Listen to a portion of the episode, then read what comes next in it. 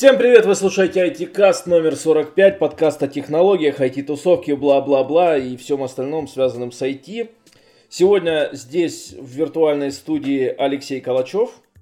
Всем привет. И я, Иван Афонченко. Сегодня мы обсудим новости прошедшей недели. А помогать нам в этом будет никто, потому что лето и все разъехались. Это да.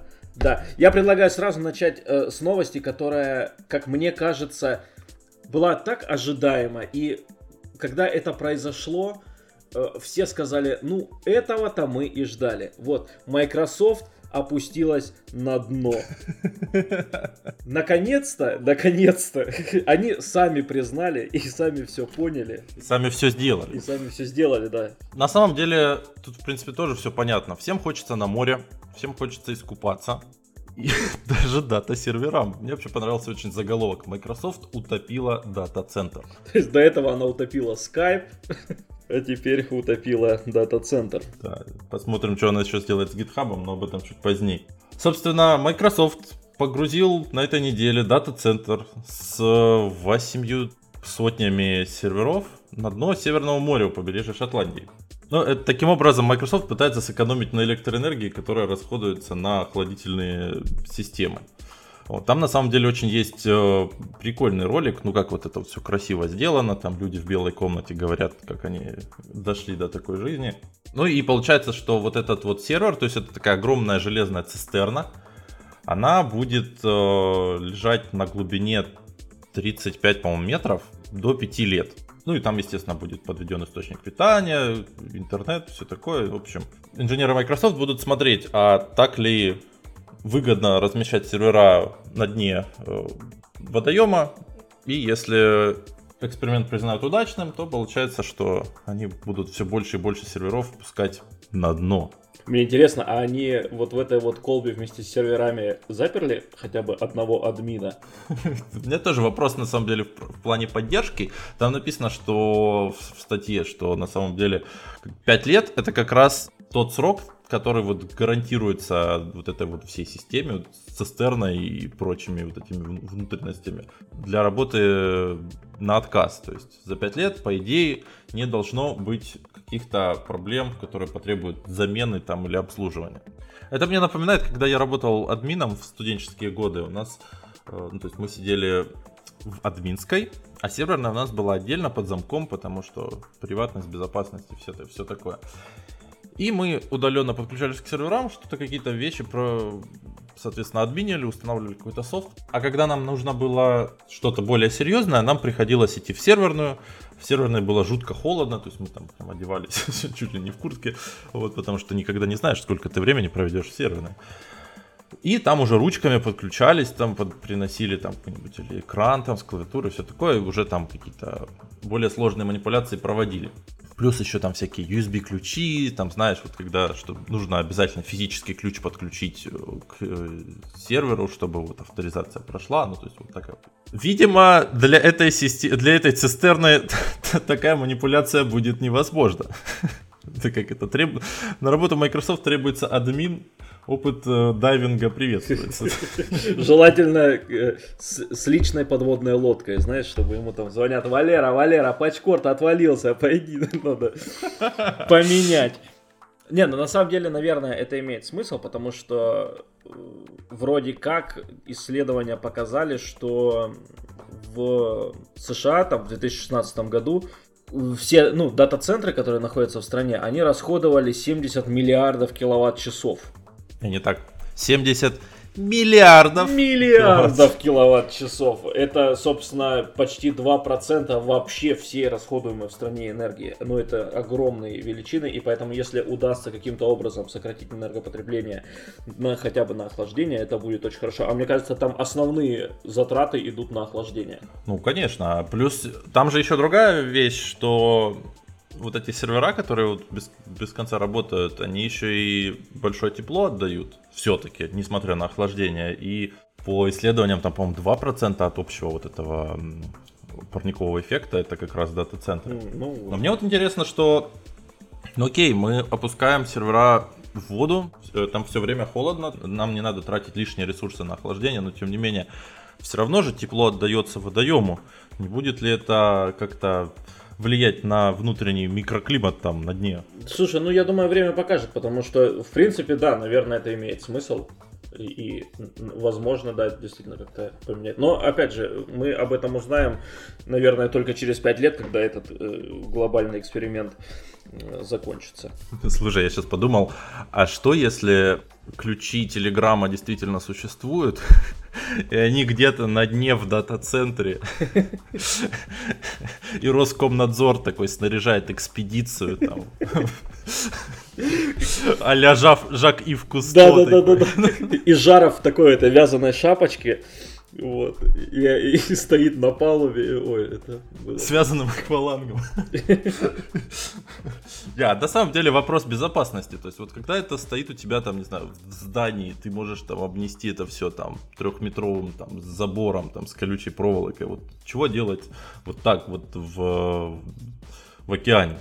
То есть, в принципе, там, ну... Да, слушай, ну мне, мне же кажется, ну они в какой-то, ну, типа, контроль, на контролируемой какой-то территории они это... Они не просто, знаешь, выехали на середину Северного моря, выкинули туда сервак, такие, типа, ну хер с ним, пусть тут лежит.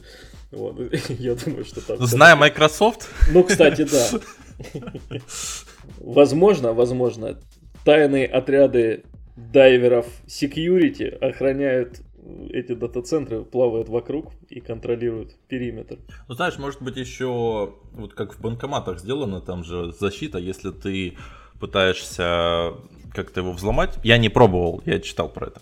А, если ты пытаешься взломать банкомат, то там находятся такие емкости с жидкостью, которые лопаются, и все деньги, которые там есть в этом банкомате, они, соответственно, испорчены, ими пользоваться нельзя. Точно так же и здесь. Если там обшивка повреждается, то все сервера автоматически получают гвоздь в себя. Я так думаю, что э, находясь на глубине, если вдруг повреждается обшивка, туда протекает вода, и, в общем-то, я думаю, там даже гвозди не нужны будут. Я думаю, там все очень лихо замкнет и все погорит. Недавно читал статью про Титаник, то, что через несколько десятков лет, в принципе, Титаника на дне не останется, потому что его съедят все вот эти вот организмы, обитающие на дне и питающиеся вот этими этим металлом. Что будет с э, обшивкой цистерны через несколько десятков лет? Просто если их каждые пять лет менять, то тут на поддержке кучу средств потратишь. И, наверное, да, но, во-первых, я думаю, что они упростят как-то этот процесс, то есть, возможно, там будет какая-то вот эта вот... Хотя нет, подожди, они же 5 лет, они же сервера сами должны менять, по идее. Ну, то есть, у них... или 5 лет это срок э, службы именно самой капсулы. Но сейчас 5 лет это эксперимент. То есть они будут смотреть на это в течение 5 лет, что происходит. Mm-hmm. Ну, вот если они каждые 5 лет должны будут каждую цистерну менять, ну, и этих цистерн будет куча, то мне кажется, что как-то вот что-то дорого получается. Слушай, мне кажется, в любом случае дешевле, чем э, затраты на охлаждение. Ну, мне почему-то так кажется. Да, может быть. Кстати, интересно, что Microsoft вообще долгосрочные планы на это все. То есть они хотят ну, как бы их видение в том, чтобы эти цистерны были не статические на дне, а это как такой, как, как они написали, целый флот дата-центров. То есть, что если где-то проседает скорость, они туда эти цистерны, вжик, и, короче, у тебя там сразу оп, аптайм. Сразу все, все быстро происходит. Ой, господи, я прям представил себе. А знаешь, ты представляешь новости потом там, это авария в Северном море. Цистерна Amazon столкнулась с цистерной Microsoft.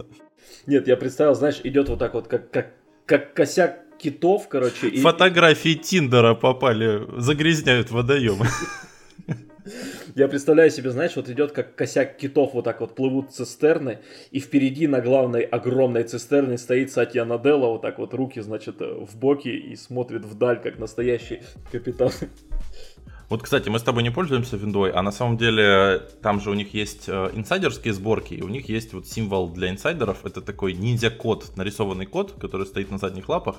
Вот, и обычно у него там такая еще ниндзя-повязка на голове. И так как это инсайдерский билд, То есть все может произойти. Там обычно какая-нибудь психоделика. То он там на каком-нибудь динозавре стоит. Ну, то есть ты смотришь и не понимаешь, что происходит. И вот когда ты сказал, что Сатя Наделла стоит во главе этого всего флота, я сразу подумал, что он будет еще на динозавре и в костюме ниндзя. Ну, кстати, э, видимо, э, Microsoft решила пополнить коллекцию своих котов еще одним котом восьминогим. А такая да. Microsoft купила GitHub за 7,5 Инстаграма. Естественно, все в первую очередь задались вопросом, а куда мы переезжаем с GitHub теперь? То есть начались какие-то жуткие миграции в GitLab, и из-за этого ну, было много разных проблем с разными open source проектами, потому что никто почему-то не верит, что GitHub останется таким же хорошим, стабильным, и что там продолжат хоститься крутые open source проекты. Ну, на самом деле, надо пояснить, что вообще произошло. То есть, э, компания Microsoft 4 июня купила GitHub. Ну, то есть, объявила, по крайней мере, о покупке. Вот. Ну, для тех, кто не знает, если есть такие люди, кто нас слушает, GitHub это вообще большой репозиторий, большой сервис для хранения кода. Это вообще оболочка для системы контроля версий Git. И, в общем, э, получается, что ну, то есть Microsoft купила не за наличные деньги, что интересно, а она купила GitHub э, акциями на сумму 7,5 миллиарда долларов. Получается, что сооснователь GitHub Крис Ванстрас, он уйдет с поста гендиректора компании, то есть ну, как бы смена еще и руководства произойдет, и просто станет сотрудником Microsoft. Ну что-то мне кажется, что он, скорее всего, покинет компанию, потому что многие, кто стояли во главе Скайпа, Майнкрафта, они все, скажем так, уходили из Microsoft довольно быстро. Ну и насколько я знаю, вообще э, основатель GitHub, вот Крис Ванстрас, он вообще хотел покинуть э, компанию, то есть он уже как бы устал. Ну, ну, в принципе, как он денег поднял, все, можно дальше в свободное плавание. А новым гендиректором теперь станет вице-президент Microsoft Нейт Фридман. Ну, но он уже написал, что все будет по-прежнему, ничего не изменится. Всем сохранять спокойствие. Ну, мне очень понравилось э, в Твиттере шутка по поводу того, что появится GitHub Starter, GitHub Home Basic, GitHub Enterprise. Жду не дождусь GitHub Vista. Я, на самом деле, интернет прям сильно-сильно порадовал, потому что мне понравилось. В Microsoft есть такой человечек, э, Мигель де Иказа, вот, и тех, кто не знает, он основал проект GNOME. И он написал, что Сатья, посмо... Сатья Наделла посмотрел на затраты от хранения нашего кода в GitHub и понял, что дешевле будет купить эту компанию. Вот. Ну, действительно, народ очень сильно переживает, потому что, ну, мы все знаем, что может произойти с продуктами Microsoft. И народ, знаешь, э, чего опасается? Он опасается, что будет с приватными репозиториями. То есть Microsoft будет теперь иметь прямой доступ к приватным репозиториям и сможет оттуда брать код. О, господи. И как ты уже правильно сказал, народ повалил на GitLab. Ну, то есть массово. Но если посмотреть, где GitLab базируется, то он базируется на, на мощностях Microsoft Azure. Mm. Поэтому, поэтому все, кто решили мигрировать на GitLab, можете этого не делать, потому что все равно Microsoft сможет читать ваш код. Ну тут, я думаю, проблема не в том, что... Ну, то есть понятно, что все боятся, что Microsoft будет э, пользовать их код, но я думаю, ну лично я этого не боюсь. Я больше боюсь того, что просто GitHub тупо станет хуже работать, потому что после того, как Microsoft купила Skype, Skype испортился, ну, ну он стал отвратительным. То есть он именно по качеству своему стал значительно хуже. Этого, правда, не произошло с LinkedIn, на удивление. То есть LinkedIn, мне кажется, работает ну, так же хорошо, как это. Ну, в Skype произошла смена технологии, по которой он работает. То есть тотальная. То есть Skype же из-за чего все так э, любили и почему так стабильно работал, потому что он же был peer-to-peer. Uh-huh. Ну, то есть там основ... единственное, когда сервер был, э, то есть сервера, соответственно, Skype тогда, они были задействованы, это на этапе созвона, то есть соединения. Uh-huh. Вот. А потом дальше уже ты сам себе ромашка. А теперь же получается, что Skype целиком серверный, то есть у нас же все идет через Microsoft, и, соответственно, это уже теперь более такая зависимая структура, и, соответственно, он больше, ну, хуже стал работать. Ну и плюс, как бы, конечно же, какой прекрасный, я думаю, всем нравится новый интерфейс, да. О, да. Что интересно, там же Microsoft не только GitLab, GitHub купила, GitHub уже про- принадлежит еще и Atom, редактор угу. кода, и X-Ray. Ну, это у них там, по-моему, экспериментальный. Я не пользовался, экспериментальный редактор кода. Вот. И разработчики считают, что теперь Microsoft закроет Atom, потому что у них же есть Studio. Visual Studio Code. Угу. Ну, Visual Studio Code это текстовый редактор для кода, для маков, например, или для Linux. Вот. Но на самом деле VS Code, он же форк Атома. Угу. Там, ну, на самом деле, это, ну, я так назвал текстовый редактор. На самом деле, там же чуть ли не компилятор можно запускать отдельный. То есть это как ты собрал себе Visual Studio из разных кусочков. Угу. VS Code, там тут же компилятор лежат. На самом деле, многие разработчики считают, что VS Code это допиленный атом. То есть, например, VS Code, ну, когда он, собственно, образовался, оказалось, что он, например, какие-то большие файлы, то есть прям какие-то крупные файлы там или проекты, он ворочает быстрее, чем Atom. Поэтому я, я вот за редактор кода не, не переживаю, и мне кажется, что если Atom закроют и будет только VS Code, то ничего такого прям криминального и фатального не случится. Ну и плюс э, надо сказать, что Atom он все равно херовенький. Ну, то есть я вот пользуюсь атомом, и у меня есть к нему определенные вопросы. То есть я до этого пользовался Sublime долго, Потом я решил просто ради того, чтобы попробовать что-то новое, пользоваться атомом, и мне атом нравится меньше, чем Sublime. Но я еще не, польз... не пробовал VS Code, поэтому, возможно, VS Code действительно хорошее решение, так что пускай закрывает атом. Это да. А у тебя, ну, ты, например, что будешь делать с репозиториями на GitHub? А у меня практически нет репозиториев на GitHub, потому что я давным-давно ушел на Bitbucket. А, ну, да. Еще несколько лет назад, потому что в Bitbucket бесплатные приватные репозитории. Ну вот, да, я по той же причине, собственно. Поэтому я вообще не вижу смысла оставаться на GitHub. Э, единственное, я использовал GitHub для каких-то open source проектов, то есть когда я там какие-то NPM-модули писал, вот, они хостились на GitHub. Ну, там, я думаю, что ничего такого страшного нет. Ну, тем более, я их э, давно уже не поддерживаю. Это было еще очень в давние времена. Вот, поэтому, в принципе, меня эта проблема ну, трогает мало. Единственное, что, разумеется, на гитхабе хостится очень много того, что я использую. И поэтому вопрос того, как будет работать GitHub, для меня довольно важный. Для меня вот э, что интересно, появится ли в GitHub э, как это вот онлайн э, редактирование каких-то файлов с, например, там IntelliSense, то есть с поддержкой там подсказок каких-то. Вот, ну то есть как бы Visual Studio в вебе. Вот, потому что, в принципе, эта технология есть, она у Microsoft тоже есть. И, в принципе, если она у них уже обкатана внутри, то я думаю, что им это не составит труда особого внедрить, чем, например, независимому GitHub писать это с нуля. Вот. Ну, то есть, например, если ты э, такой сценарий, что, например, тебе нужно там подправить какой-то файл, а у тебя рядом нету среды разработки, ты просто зашел в репозиторий и там подправил встроенными средствами. В принципе, было бы здорово. Мне вот что еще интересно, как поменяется принцип разработки GitHub в самой как системы, потому что, потому что получается, что сам GitHub, он же за open source, угу. но при этом я ни разу не видел, чтобы они как-то или показывали исходники, или там как-то выходили на контакт с, ну, с сообществом, что вот а чего вам не хватает в GitHub. То есть они как, как бы так за open source, но немного закрытые. Вот. Сатья Наделла любит open source, то есть возможно, что GitHub как-то лицом больше повернется к разработчикам будет прислушиваться к их э, реквестам. Кстати, про Сатью Наделлу я читал, что именно его, так сказать, персонале повлияло на решение GitHub о согласии продаться. Это не Стив Балмер, который developers developers. Сатя их убедил, что все будет хорошо. Ну, посмотрим. Мне вот еще интересно, как поведут себя большие компании. Ну, то есть там, если есть, например, какие-нибудь я не уверен, правда, про Google или Amazon, то есть есть ли у них приватные репозитории. Но вот если ты какая-нибудь такая среднего размера компания, в, некоторых, в некотором смысле, например, ты конкурент Microsoft, и у тебя есть приватный репозиторий в GitHub, то что тебе делать? То есть будут ли большие компании уходить с GitHub именно по этой причине?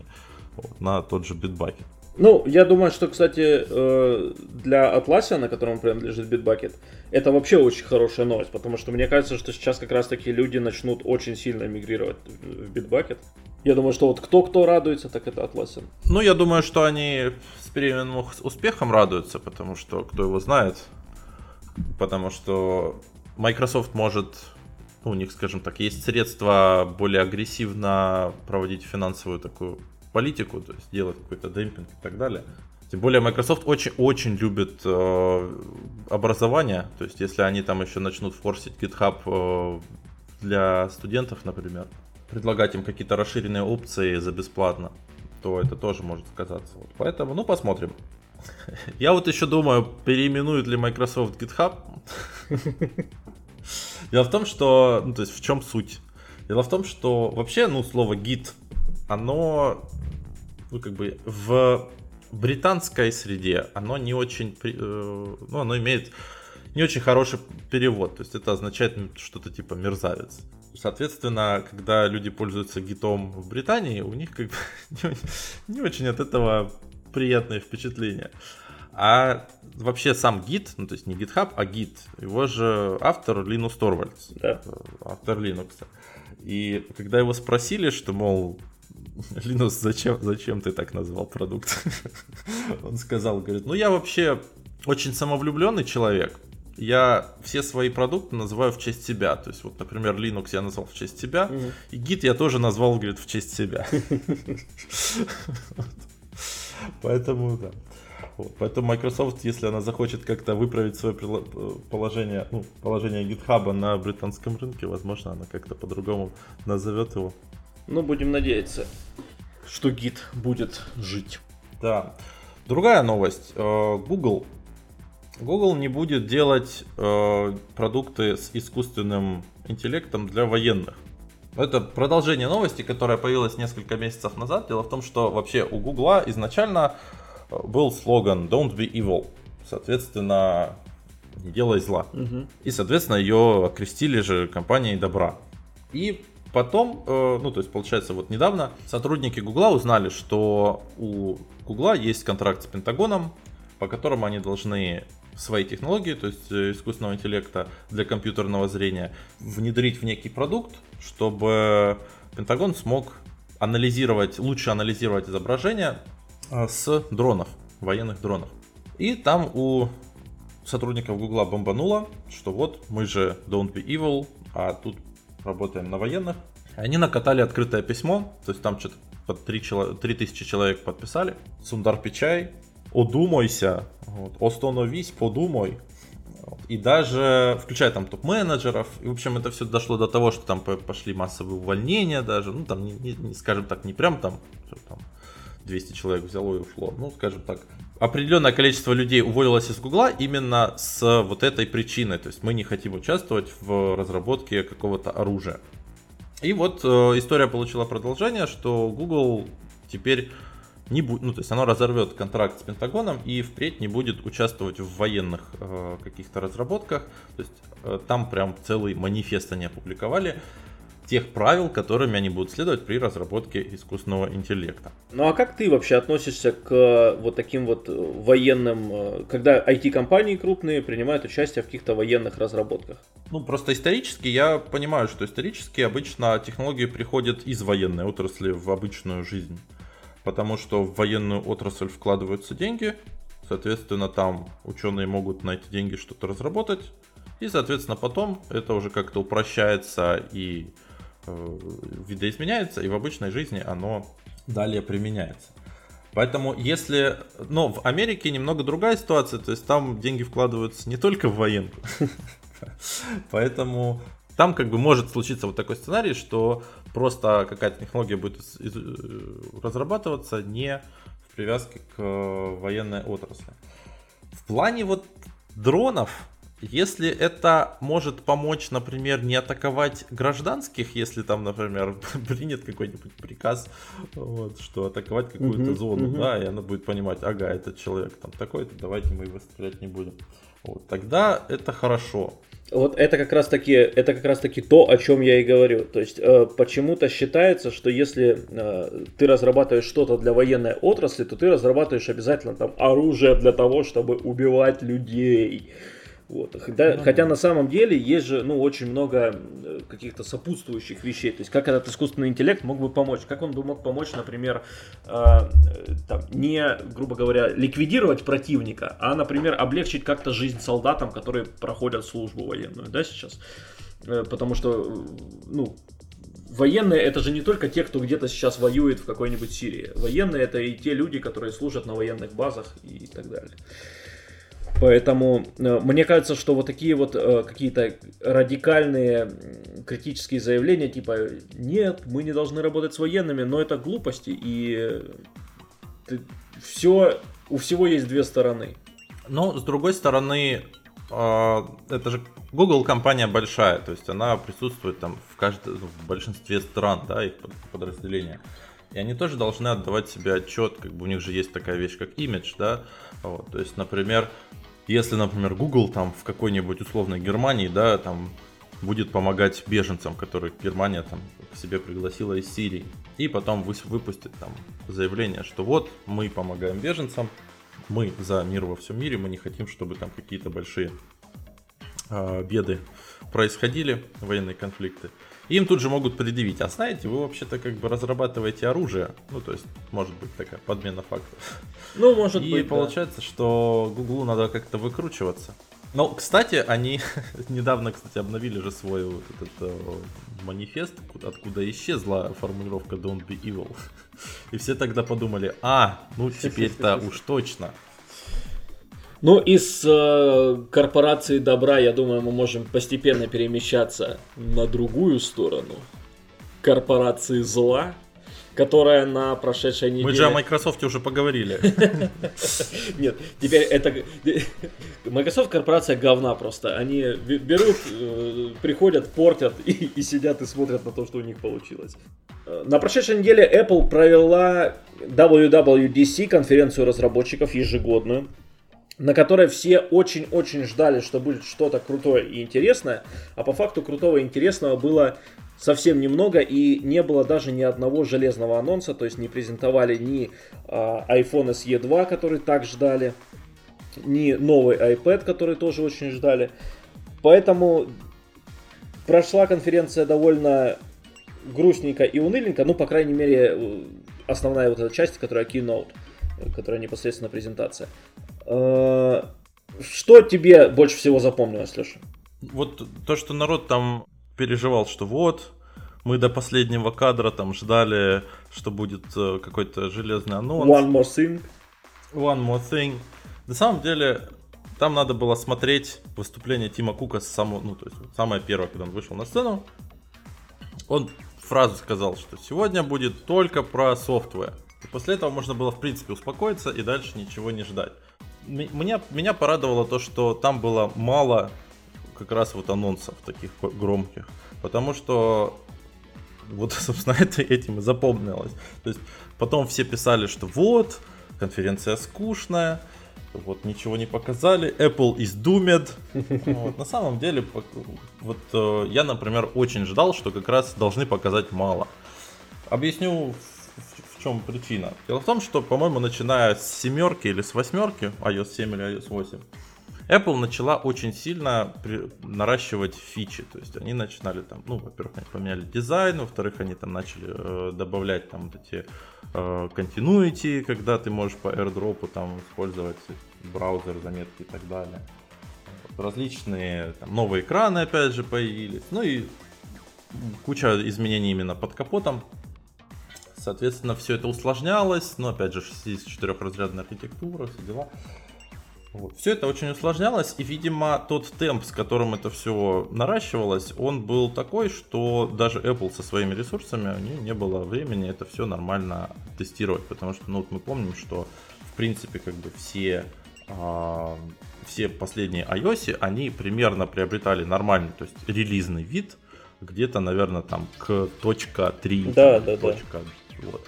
Соответственно, то есть у них не было времени такую версию выпустить в начале. И если как бы старые, если старые версии, например, iOS, а, они когда получали вот такой, ну, э, такую вот подверсию, что в этой подверсии э, добавлялись какие-то маленькие фишки. То есть ты получал не только апгрейд версии там минорный, но у тебя добавлялась еще какая-то фишка. А здесь они просто обновляли и повышали стабильность, то есть они фактически ну, допиливали э, iOS. Поэтому им надо было в определенный момент сказать стоп, фича фриз, то есть мы не разрабатываем ничего нового, вот, мы просто допиливаем, чтобы оно все работало хорошо. И вот Крейг Федериги, когда выступал, он сказал, что вот у нас теперь там повышена стабильность, там, клавиатура появляется на 70% быстрее и все такое. И он говорит, что это был бы уже классный релиз, даже вот типа с этими апдейтами, с чем я в принципе согласен. Но он говорит, еще есть вот типа там, новые, новые там приложения, AR, там апдейт AR и так далее. Поэтому мне вот понравилось именно вот это. Я на самом деле себе на основной телефон, то есть на, на iPhone, поставил бету 12 iOS девелоперскую, и она работает быстрее, чем iOS 11.4. Вот, конечно, там есть какие-то косяки, я не рекомендую ее пока ставить всем. То есть там где-то, например, там значки друг на друга наезжают, какие-то такие вещи. Вот. Ну, но тем не менее, в целом стабильность, ну, то есть пользоваться телефоном приятней. А тебе чего больше запомнилось? Ты, я так понимаю, как ты мне сказал до записи, что ты первый раз смотрел конференцию да, я, от, я, от и до. Да, я первый раз посмотрел ВДЦ полностью, потому что я обычно ну, не трачу время на подобные мероприятия. А смотрю потом, ну, либо какие-то выдержки, либо просто читаю статью на каком-нибудь там VC.ru и, в общем-то, понимаю, о чем был разговор. Но здесь мне стало интересно. Ну, во-первых, я очень сильно ждал SE 2, потому что я считаю, что iPhone SE это вообще вершина Э, инженерной мысли просто за счет того, что это мой любимый форм-фактор, и я считаю, что удобнее телефона просто сложно придумать, чем пятерка и SE. Вот, но как бы то ни было, по поводу, кстати, iOS 12 меня порадовало то, что она будет работать везде, где работает iOS 11. То есть меня как обладателя iPhone 5s это очень сильно радует. И мне, кстати, интересно, как она будет работать на iPhone 5s потому что 11 работает, ну, неплохо, но я каждый раз очень боюсь всегда обновляться на новую iOS, я жду там вот до точка .3, точка .4, потому что я понимаю, что это будет связано с кучей проблем. Но вот мне интересно, как будет работать 12. Если они действительно ее сделали более стабильной, то очень хорошо. Мне очень понравилось то, что теперь в FaceTime появились групповые звонки, то есть теперь можно создавать видеоконференции до 32 человек. Это да. И там была живая демонстрация с э, сотрудниками Apple и самим Тимом Куком в том числе.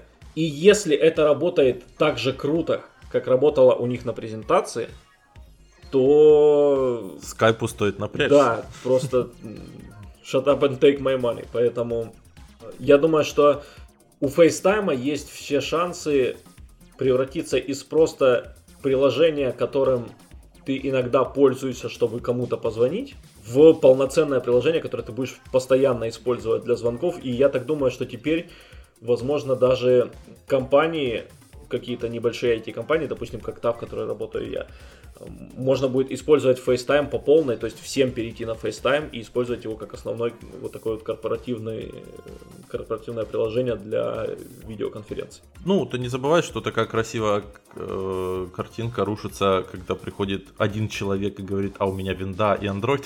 Ну, это да, но э, таких людей просто надо не брать в компанию. Шучу, конечно. Э,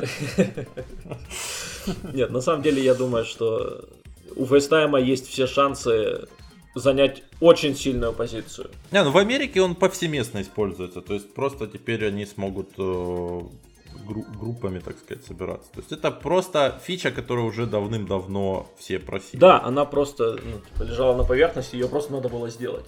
Мне очень понравилось, как выглядит э, новая версия macOS. С темной темой? Ну, в том числе темная тема. Ну, я на самом деле не, не такой прям большой фанат темных тем. Мне, в общем-то, все равно, как, как, ну, как визуально это все выглядит. Мне очень понравилось по функционалу. Uh, во-первых, очень прикольно, как они ее презентовали, и они рассказывали вот эту вот историю, что типа мы называли их как горы, типа, но в Калифорнии есть еще очень много интересных, красивых мест, и поэтому наша следующая версия называется Мохава, да, как пустыня Мохава в Калифорнии. И Это да. э, мне очень понравилось, что там есть группировка файлов теперь на рабочем столе, то есть просто по каким-то параметрам, там, либо по типу, либо по дате, ты можешь все сгруппировать, потому что у меня на рабочем столе лежит очень много всякого хлама, всегда там скриншоты и так далее. Теперь это все, возможно, будет удобно э, храниться. Ну вот, кстати, я не понимаю по скриншотам, почему они ну, автоматически по умолчанию валятся в рабочий стол. То есть это картинки, почему вы их не, не храните в Pictures. Вот. Потом, получается, ты там понаделал кучу скриншотов, вернулся на рабочий стол и упал в обморок от количества скриншотов. Слушай, а мне кажется, что такой подход, потому что скриншот это не что-то, чем ты постоянно пользуешься. Это вот ты ну, сделал скриншот, куда-то его отправил, залил и так далее, и потом должен, по идее, удалить. И чтобы у тебя не застрялась папка Pictures, у тебя скриншоты всегда перед глазами, ты понял, что его сделал, можно удалять старые скриншоты. Но в целом э, группировка мне очень-очень-очень нравится. Вот. Ну и плюс э, там всякие прикольные штуки с редактированием каких-то изображений там сразу же из режима просмотра. Ну, то, что можно записывать теперь э, видеофрагменты, очень удобно. PDF-ки можно создавать. Да, создавать да. PDF-ки. Ну, в общем, очень много каких-то крутых фич, которых мне, ну, я не могу сказать, что прям сильно не хватало в, в текущей версии macOS, но если это будет, это будет хорошо. Единственное, что меня напрягло, это ну, я не могу сказать, что я часто пользуюсь App Store на Маке. Они вроде говорят, что они его вот значит, перезапускают, и он теперь будет совсем удобный, классный и нужный и полезный, и ты им всегда будешь пользоваться. Но я очень боюсь, что он превратится в то, во что превратился App Store в iOS 11, потому что там он стал какой-то супер неудобный, по крайней мере для меня. Ну, мне кажется, что еще сказывается, что у тебя маленький экран, потому что на плюс версии айфона, он смотрится прям таки очень хорошо. Вот, и ты каждый раз заходишь, видишь какую-то красивую обложку нового приложения, то есть тебе не надо там, ну то есть он тебе сразу уже что-то рекомендует, это интересно. Но давайте честно, все мы, всем нам единственное и главное, что запомнилось, это мимоджи, которые теперь можно создавать, и они э, непонятно зачем нужны. Это, этому было отведено, наверное, полчаса времени, эти мимоджи. Э, это было странно. Кстати, про название Макоси, пока про нее не закончили говорить, Махава. Может быть, кто-то вспомнит, э, были такие ролики перед, э, перед Windows Vista. Когда Windows Vista только появилась, были ролики на, по-моему, американском телевидении, ну и они сейчас доступны на YouTube то есть это были записи неких таких как фокус-групп, экспериментов, то есть при, приходил, приходили люди просто вот с улицы какие-то и с ними проводили эксперименты, им показывали новую версию Windows, это все называлось такой Project Mojave. И они там эту Windows тоже называли Mojave. Ну вот. И э, все думали, что новая Windows будет называться Microsoft Mojave. вот, Microsoft Windows Mojave.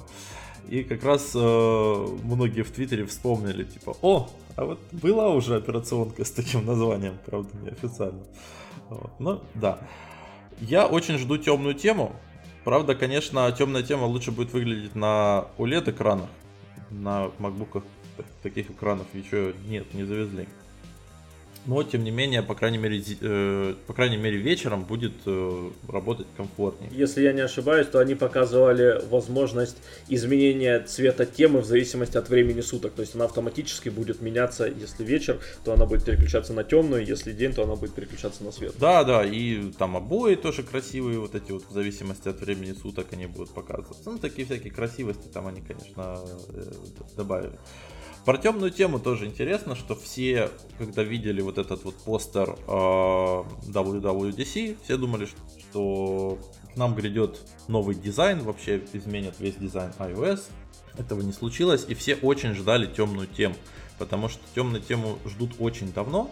И когда появился iPhone 10 с OLED-экраном, все решили, ну вот теперь уж точно добавят темную тему, потому что темная тема для OLED-экранов, она не только выглядит красиво, но и э, экономит заряд батареи, потому что в это время пиксели, которые черные, они не работают. Mm. Но этого не случилось, и все говорили, ну вот сейчас представят новую операционную систему iOS 12, и вот теперь уж точно.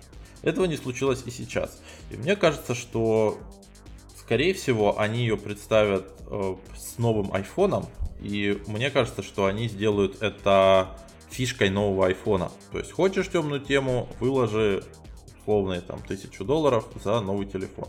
Возможно, они ее добавят, конечно, iPhone 10, вот, но мне кажется, что те, кто использует, как, как мы с тобой используем айфоны с LCD экранами, то нас, скорее всего, прокатят это. Ну и, наверное, еще одна вещь, которую нужно упомянуть в разговоре о WWDC, это новая версия операционной системы для часов, для Apple Watch. Э, пятая версия Watch OS была анонсирована, и там на самом деле не так много каких-то лично для меня интересных фич. Э, появился браузер, ну, появится браузер, э, и можно будет просматривать страницы. Я думаю, что в этот момент верстальщики по всему миру сказали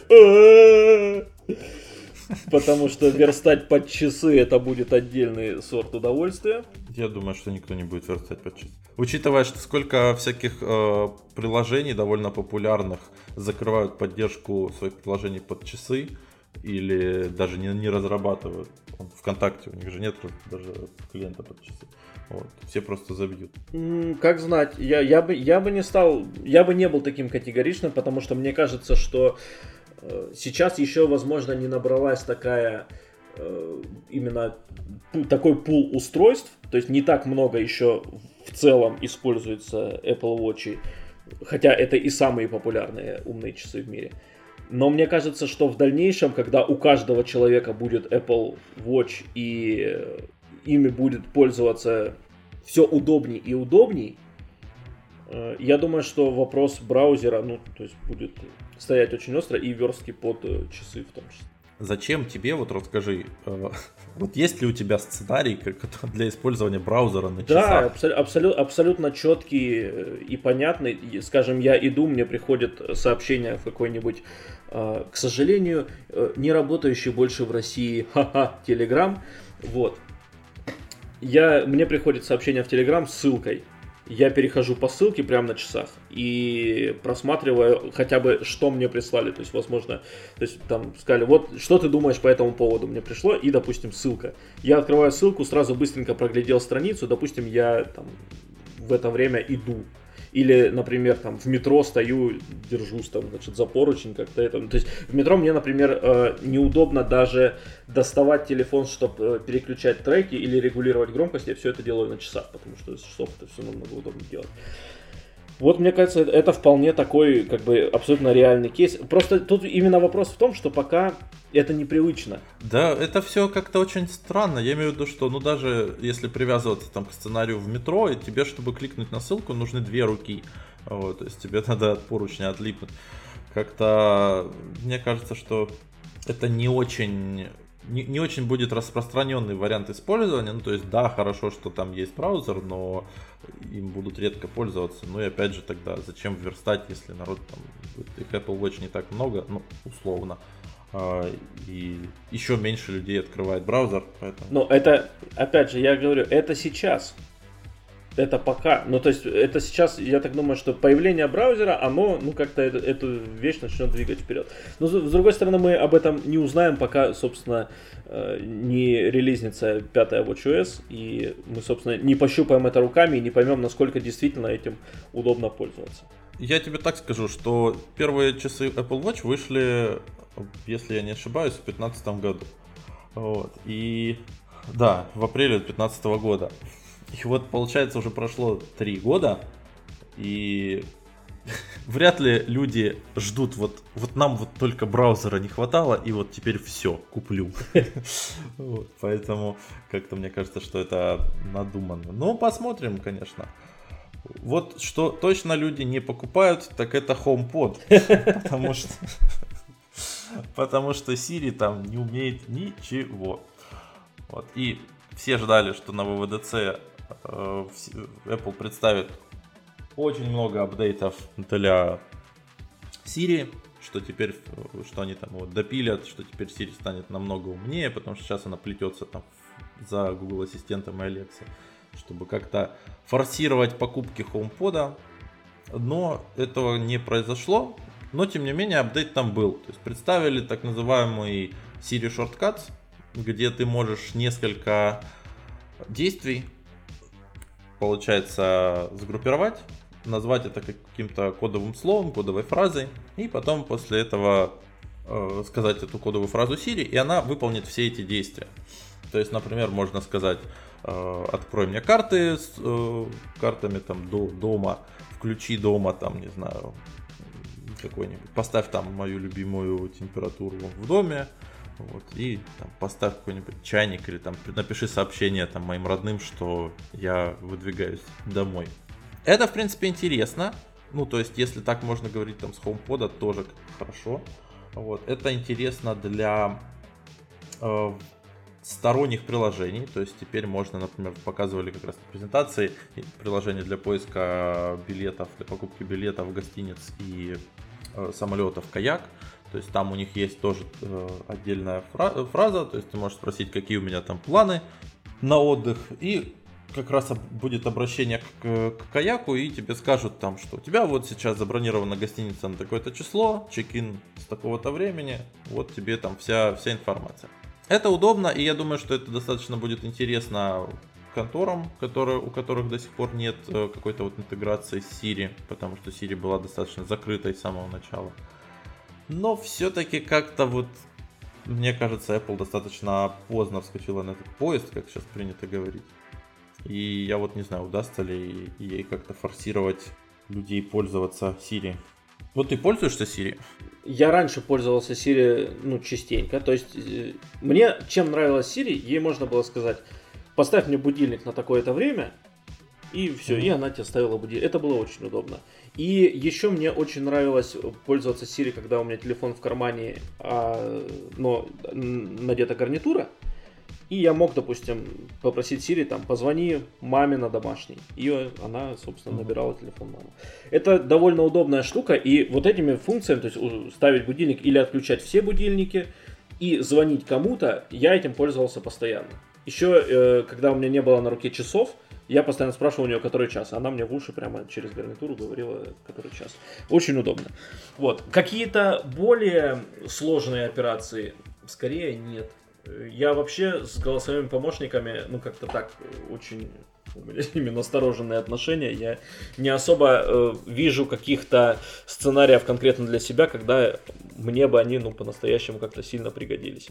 Например, я, раз уж мы заговорили чуть о голосовых помощниках, э, мы, это событие прошло уже довольно давно, но мы о нем в подкасте не говорили, поэтому была выставка от, э, вернее, конференция от Яндекса, Yet Another Conference, на которой они презентовали свою Яндекс станцию с Алисой. Да. И э, вот из того, что видел я, Алиса, мне кажется, в России будет, ну, явно самым популярным голосовым помощником и тем голосовым помощником, который лучше всего работает, потому что Siri в России работает, ну, так себе, да, там не все функции поддерживает. Э, я не знаю насчет Алекса, но я полагаю, что тоже не все так радужно. А Алиса это будет вот такая вот именно народный голосовой помощник, который в нашей стране, я думаю, очень многие себе э, поставят и будут пользоваться.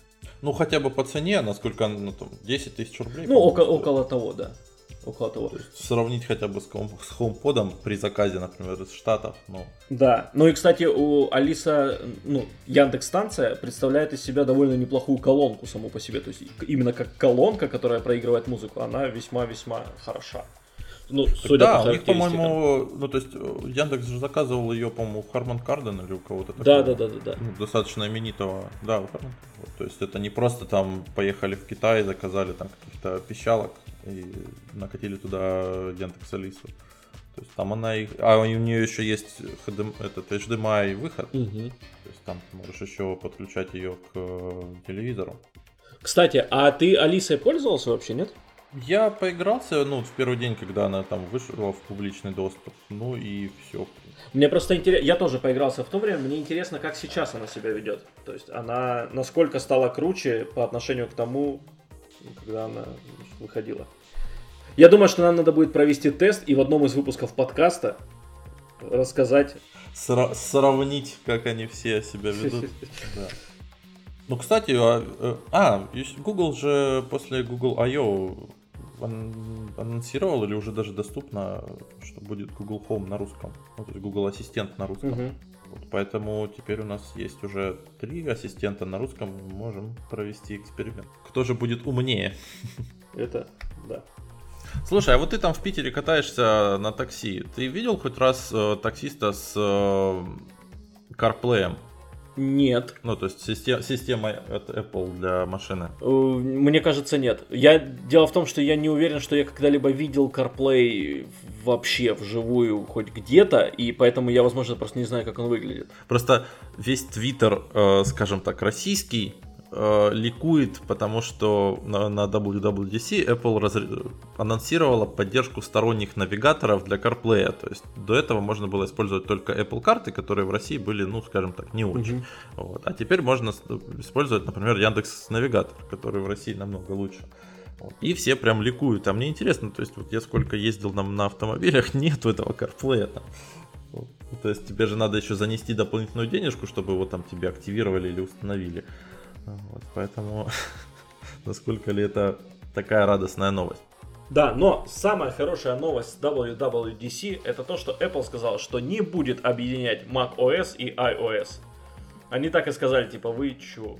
Это абсолютно две разные операционные системы, и разработчики получат возможность адаптировать приложение, э, приложение для iOS под macOS, Но ни о каком объединении и единой операционной системе для всех устройств, конечно же, речи не идет.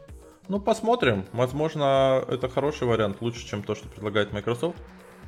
Потому что, когда я пользовался Windows Phone, э, и были такие вот универсальные приложения, которые есть на Windows Phone и на, и на Windows, на десктопный Windows, то ты никогда не, не знал, что тебе ждать на, соответственно, другой платформе, если ты пользуешься одним будет ли там приложение прям вот один в один? И какие-то, может быть, функциональность какая-то, какие-то ограничения в API, то есть э, они могли для Windows Phone быть, соответственно, включены, то есть ты мог чем-то не, не, не ты ты не мог пользоваться приложением в полную силу, а на десктопной Windows она у тебя была доступна. Ну вот посмотрим на взгляд Apple, то есть получается, что универсальных приложений у нас не будет, ну и э, еще была как раз как бы так, вдогонку новость, что в новом App Store для macOS скоро появится приложение от э, Adobe и Office. И Office, да. Мне вот интересно, как они догадались, ну, насколько они там сторговались, какой процент они будут отдавать Apple за продажи через App Store. Возможно, что и нисколько. Но, кстати, э, майкрософтовским офисом я пользуюсь и без App Store, ну, то есть, я имею в виду, что покупал я его не через App Store. И, в принципе... Но если это можно будет делать легче, чем через официальный сайт Microsoft, там же вообще невозможно, там голову можно сломать. Но в целом, да, это, это будет хорошо. WWDC это, конечно, очень важная и крутая конференция, но прямо сейчас в Лос-Анджелесе идет значительно более важное мероприятие, конференция E3, посвященная видеоиграм. И поэтому каждую ночь теперь я буду смотреть конференцию вместо того, чтобы сладко спать. И, наверное, в следующем выпуске нашего подкаста я расскажу вам о том, что интересного представила игровая индустрия в этом году. О боже, еще один подкаст про игры. Но, кстати, буквально как раз таки сегодня мы записываем в воскресенье, и сегодня в 11 вечера будет конференция Microsoft. И есть подозрение, что Microsoft поднимется со дна, куда она опустила сервера. Все, всем хорошей недели. Всего доброго. Спасибо за эфир. Пока-пока. Пока-пока.